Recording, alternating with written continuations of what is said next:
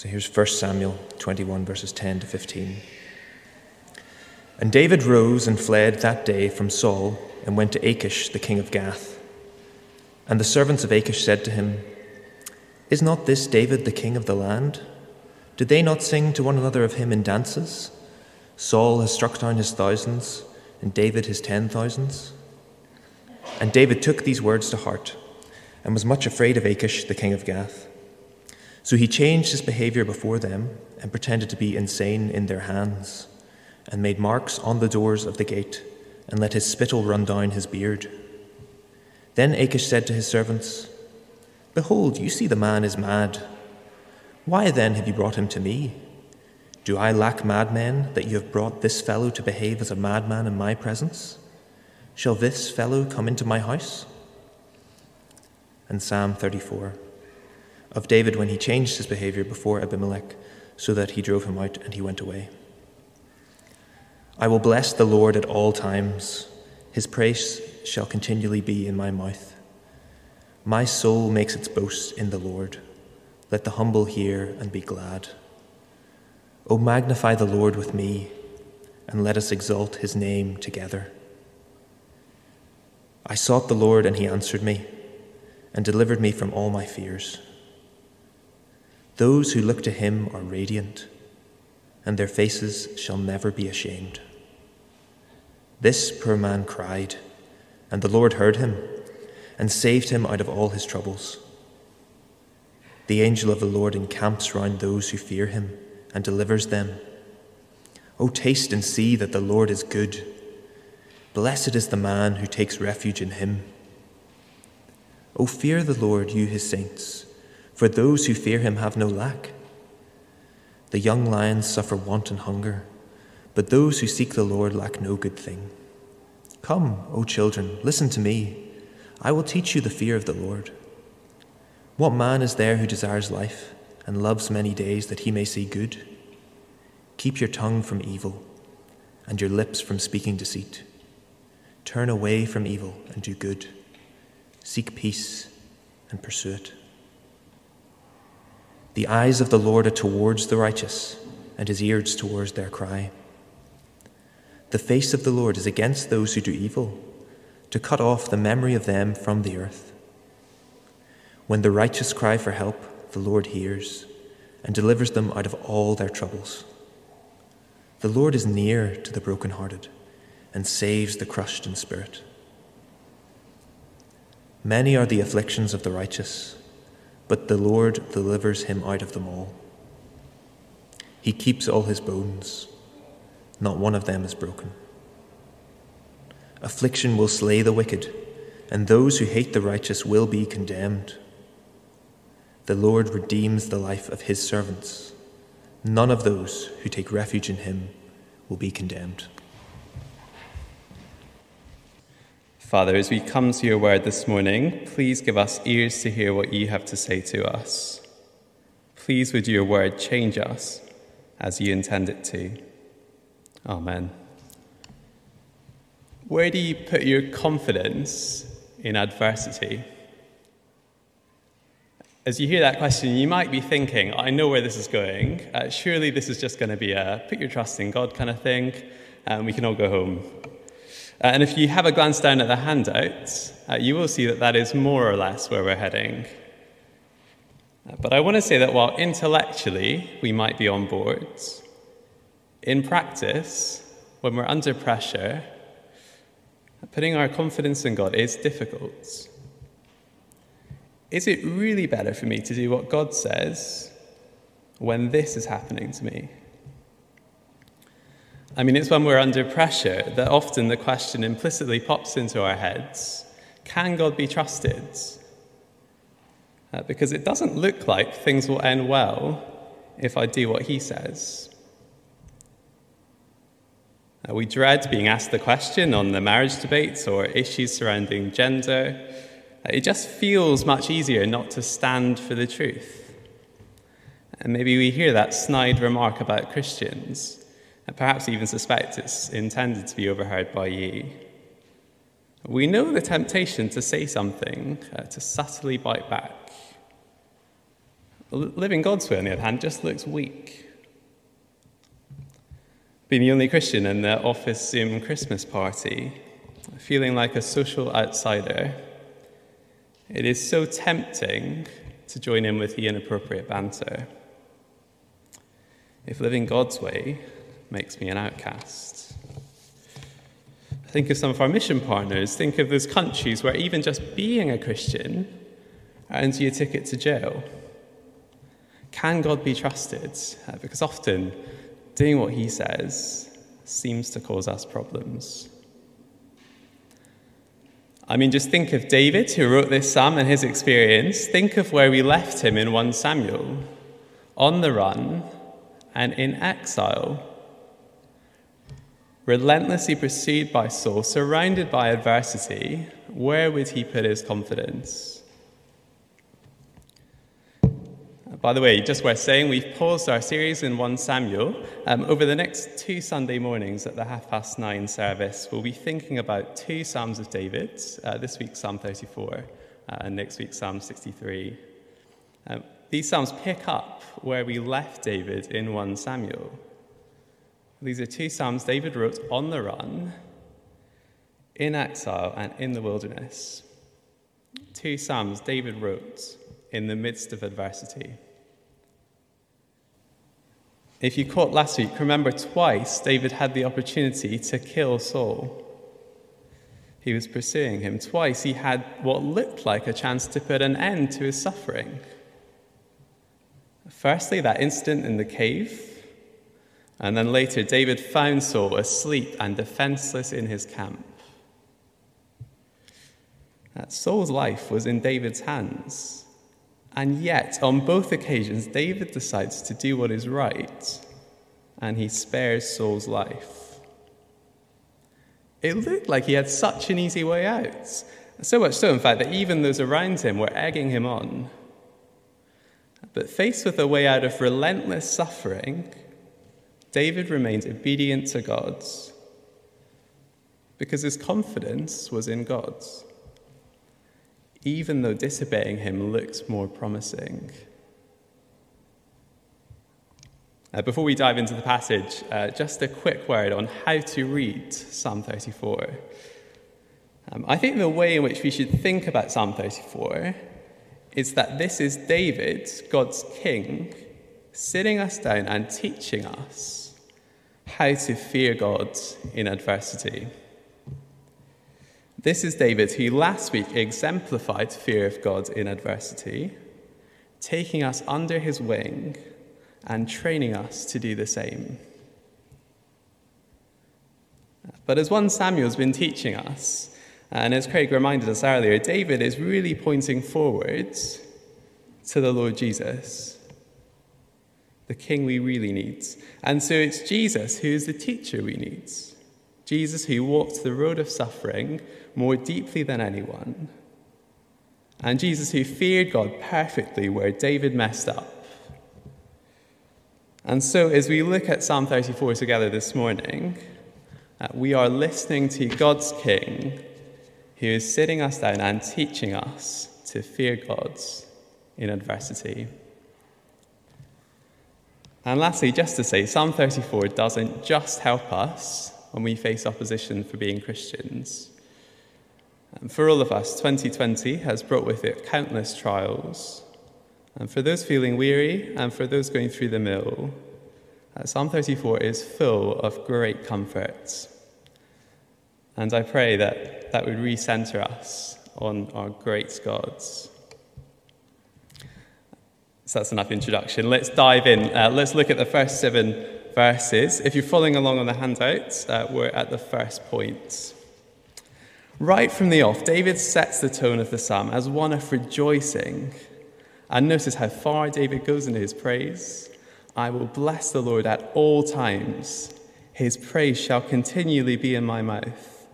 My soul makes its boast in the Lord. Let the humble hear and be glad. Oh, magnify the Lord with me. Let us exalt his name together. Notice that from verse 1 David's praise is at all times, it is continual. David is going around boasting in God. He's speaking his praises non stop. Uh, David is red hot in his excitement about God's. And he invites us to join him in his praise. Oh, magnify the Lord with me. Let us exalt his name together. God's praise is always on David's lips. There isn't a moment where David takes his mind off his great gods. And so naturally, we ask the question what is causing David to be so excited about God's? Why does he praise him constantly? And why does he want others to join him in making God's name big? Well, we get the answer to that in verse 4. David says, I sought the Lord, and he answered me and delivered me from all my fears. And again in verse 6, this poor man cried, and the Lord heard him and saved him out of all his troubles. David is praising God because God has delivered him from his fears. And David doesn't leave us in the dark, guessing what those fears might be. Uh, Psalm 34 is explicitly tied to a historical event in David's life. Uh, it's actually one of the events we looked at recently in 1 Samuel. It was the other reading we had earlier. And it's there in the title of the psalm. Uh, not the heading, Taste and See the Lord is Good, um, that one's been added by the translators, um, but the one in all caps underneath. It's worth saying that heading um, is part of the original text of David's when he changed his behavior before Abimelech so that he drove him out and he went away. Uh, for context, David fled from Saul to Gath in Philistine country. Uh, when he gets there, he fears Achish, the Philistine king of Gath. He's referred to in Psalm 34 as Abimelech. Uh, they are the same person. And we can understand David's fear. Uh, David was the king to be in Israel. Uh, the Philistines were the enemies. In fact, they knew David as the one who killed their great warrior Goliath. We saw that in that, that song in the reading in 1 Samuel. And here David is on their doorstep without any real army. And he's summoned before the enemy king. We might picture a war general somehow finding himself behind enemy lines with nothing on him to defend himself. If he's recognized, it's game over. It's not hard to see why David feared for his life. And so the story goes on, David pretends to be mad, and it worked. Uh, David wasn't recognized by the king. David was sent away unscathed, waved away as a madman. The thing that's interesting is if you were to read that story in 1 Samuel and then read this psalm David wrote in response, well, you might be surprised at what David's takeaways were. See, David doesn't congratulate himself for his ingenuity. At Psalm 34, isn't David giving himself a pat on the back? In fact, Psalm 34 is all about God's. I don't know if you noticed that as you were reading. As he reflects on his experience, David knows God is the one who delivered him. And so the credit just cannot go anywhere else. And David, as he reflects on his past deliverance, he cannot help but praise God. He wants to boast in the God who saved him. He wants to exalt God's name for his rescue. And just to be clear, by the end of the story, uh, David is still on the run. He's still in exile, he's still in the thick of it. And yet, it's at this point, in the midst of affliction, that David pens Psalm 34. It's in a period of intense suffering that David grabs us and says to us, Let's exalt God's name together. Look at verse 7. Isolated, on the run, under constant threat, David writes, The angel of the Lord encamps round those who fear him and delivers them. What a wonderful picture for God's king in exile. And for any Christian who ever feels isolated, the only Christian at the office Christmas Zoom party. What a wonderful picture of God encamping round us. We can go on fearing Him because although at times you may feel outcast, God is with those who fear Him, guarding them. It will ultimately go well for you. And so, what does the Lord Jesus, God's true King, say to us? Uh, before his brutal death, he was turned on by the crowds who followed him. He was betrayed by friends. He was abandoned by those who should have been by his sides. He was mocked and humiliated publicly. And yet, as God's king, he sets a perfect example. And as he sets this example, no matter what we are going through, he exhorts us. Let's boast in God. So, in the midst of suffering, as he reflects on what God has done for him, David says, Join me. Let the humble hear and be glad. Oh, magnify the Lord with me. Let us exalt his name together. And that brings us on to point two, uh, where David invites us again to reflect more on this great God he has delivered him. And just how good it is to belong to this God. Uh, we're now uh, down in verses 8 to 10. These verses start with an invitation taste and see that the Lord is good. One of my all time favourite shops is Costco. It's a great day out, and one of the best things about Costco is probably the free food samples that they hand out on the way around. It's a slightly silly illustration, uh, but Costco are using similar tactics to David's here in verse 8. Uh, they want us to taste that their, I don't know, their mince pies are good, uh, so that we buy more of them.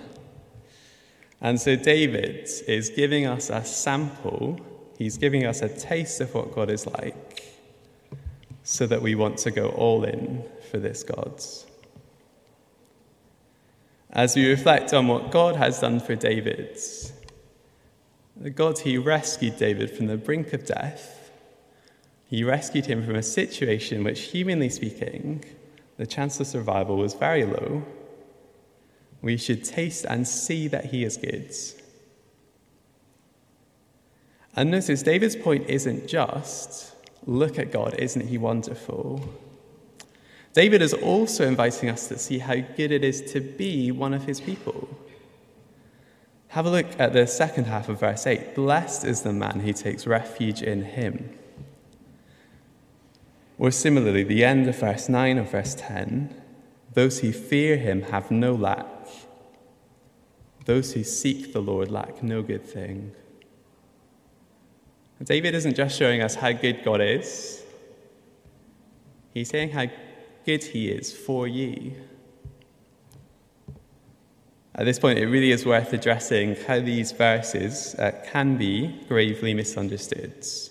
Um, we're thinking verse 9 and 10 in particular, um, that those who seek the Lord lack no good thing. Um, and a few others. Um, verse 12, for example, what is man? Uh, what man is there who desires life and loves many days that he may see goods? Uh, you see, some take these verses to be promising Christians material prosperity, um, as if fearing God is going to earn you lots of money, such that you have all your heart's desires. Um, and to prove to us that just can't be what David means, and think about David's own situation as he's writing Psalm 34. Uh, David is on the run. Uh, David is in exile. He's been pursued by the bloodthirsty King Saul. He's been away from his home for some time and no hope of returning anytime soon. But it's at this very point that he writes verses 9 and 10. Those who fear the Lord have no lack. Actually, I think what David has got in mind is the episode just before uh, his deliverance in Gath, also uh, 1 Samuel 21. Uh, there, David is starving, uh, but God provides him with just enough bread to keep going. So God is sustaining him, but it is just enough before his next trial. Uh, David is not tucking into a five star meal between his scrapes with Saul. And so God does sustain his people, uh, but there is not a hint of luxury promised here. But actually, I think the amazing thing is that even so, David thinks it is a wonderful thing to be one of God's people. As David sits us down and teaches us, he wants us to think that too. Uh, if you're following along on the handout, we're about to move on to the third point. Um, with points three and four, we get the application in point three, followed by the motivation point four. Um, first, we'll learn how David wants us to respond. Uh, then we'll consider why we should respond in this way. So, firstly, listen to David, who teaches us to fear God. Um, before we go any further, let's just recap that Psalm 34 is David, God's king, teaching us fear of the Lord's. That's what he's been doing up to this point in the psalm, as he's shown us God's goodness. Uh, but this is the point uh, where the lesson really begins, where he sits us down to teach us. Verse 11 Come, O children, listen to me. I will teach you fear of the Lord. You might be wondering, how does that help us? How does that help us thinking about um, this psalm uh, that this is David teaching us and God's King teaching us? It might help to think about the difference between learning from a textbook and having a teacher who has actually got experience of putting that knowledge into practice. With David and ultimately the Lord Jesus as our teachers, um, isn't it comforting to know that they have walked this road before us? So God's King sits us down and teaches us what it looks like to fear God Look at verses 13 and 14. Keep your tongue from evil and your lips from speaking deceit. Turn away from evil and do good. Seek peace and pursue it. And I think the reason David gives us these explicit instructions in his psalm is because in the midst of affliction, when under pressure, well, these are the very things we're tempted not to do. We face the questions can God be trusted? Will it really end well if I do the things he wants me to do? If I say plainly what the Bible says about gender, if I have to awkwardly distance myself from inappropriate banter again, if I don't hit back when I hear that passive aggressive comment about Christians, we need to be taught by God's King. Think of our greater teacher, the Lord Jesus. We uh, looked here last week, um, but listen again to these words from 1 Peter. Uh, 1 Peter, by the way, heavily uses Psalm 34 in his letter. Listen to Peter's description of the Lord Jesus. When he was reviled, he did not revile in return. When he suffered, he did not threaten but continued entrusting himself to him who judges justly. Um, one great way, actually, to meditate on this psalm um, this afternoon, perhaps, would be to reflect on the Lord Jesus' obedience amidst unjust suffering. We might think how he stayed silent in his sham trial, how he didn't respond to false accusations For comparison, we might find it helpful to reflect on how we would respond in his position. I think that will really help us appreciate the Lord Jesus as a teacher we have. Lastly, point four, um, we'll look at the final few verses, 15 to 22. Here, our teacher will show us our gods and ultimately why we can have confidence in fearing him especially in adversity, where we might be tempted to muddle through on our own.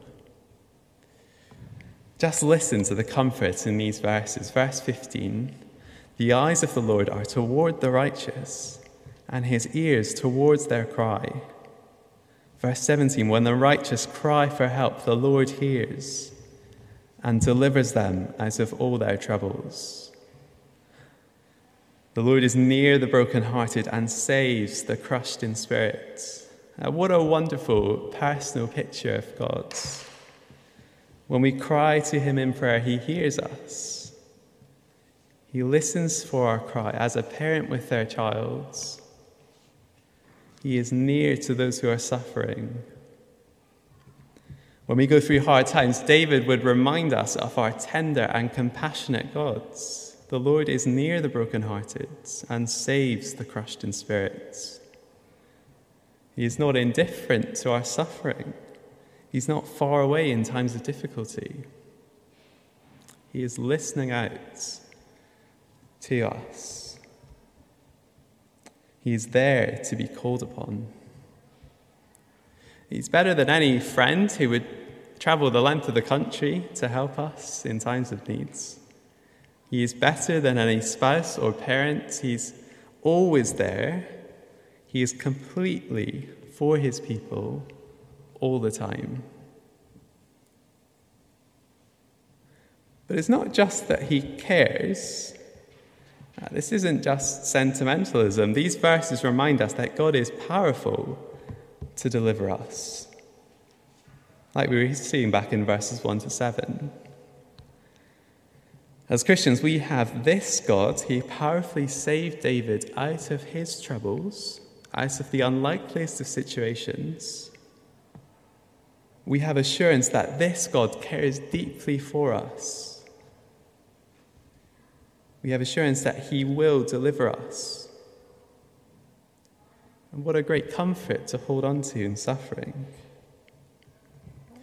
Really, in this world of suffering, there is no greater place to be than as one of God's people.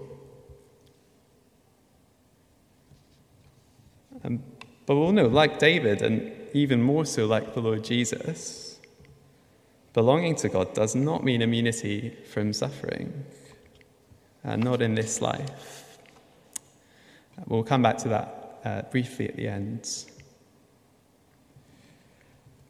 You may have noticed as I was reading those verses, um, I skipped over verse 16. The face of the Lord is against those who do evil, to cut off memory of them from the earth. For those who are Christians, this reminds us of the privilege to be one of God's people. It's not a given. But if you are listening in and you're not yet a Christian, uh, the truth is, it is this verse that applies to you. And let me just clear something up. That is not to say that Christians don't do evil. If you spend any time in the Psalms, that becomes very clear very quickly. And rather, the righteous, as they're called here, are those who trust God's promises. The big division is between those who trust God's uh, and His promises and those who don't. It's not between those who do good and those who do evil. And so, if you are not yet a Christian, I'm really glad you could join us. Um, and I hope this morning has shown you something of how good God is and how good it would be to be one of his people. Can I encourage you to think more about these things and consider whether or not they're true?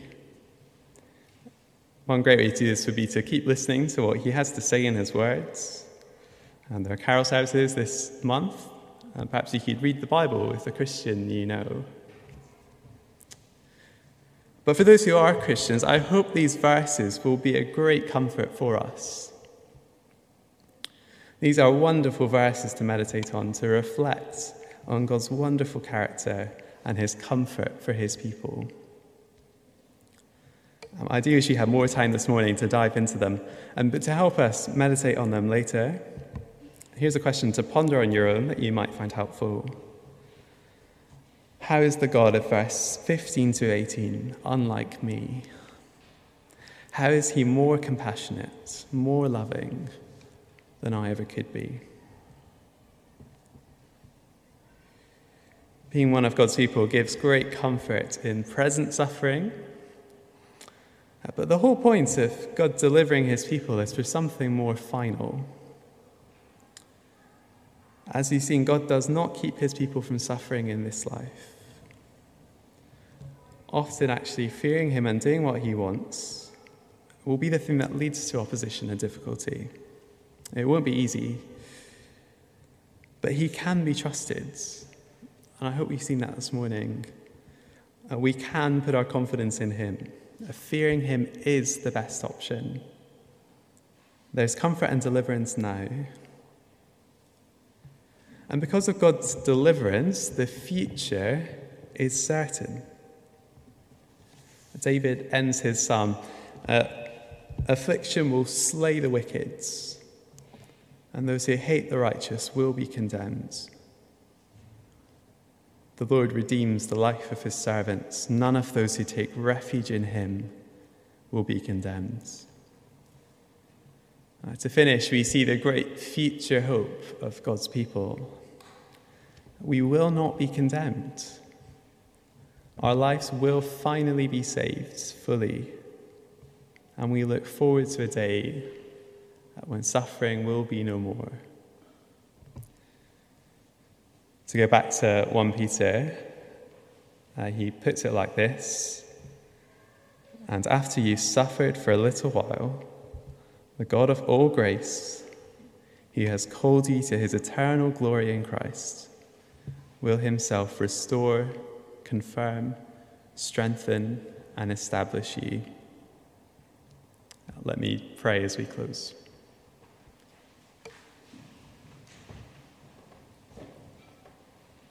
Our Father, we thank you for David who wrote this psalm. We thank you most of all for the Lord Jesus who teaches us how to fear you even when it's hard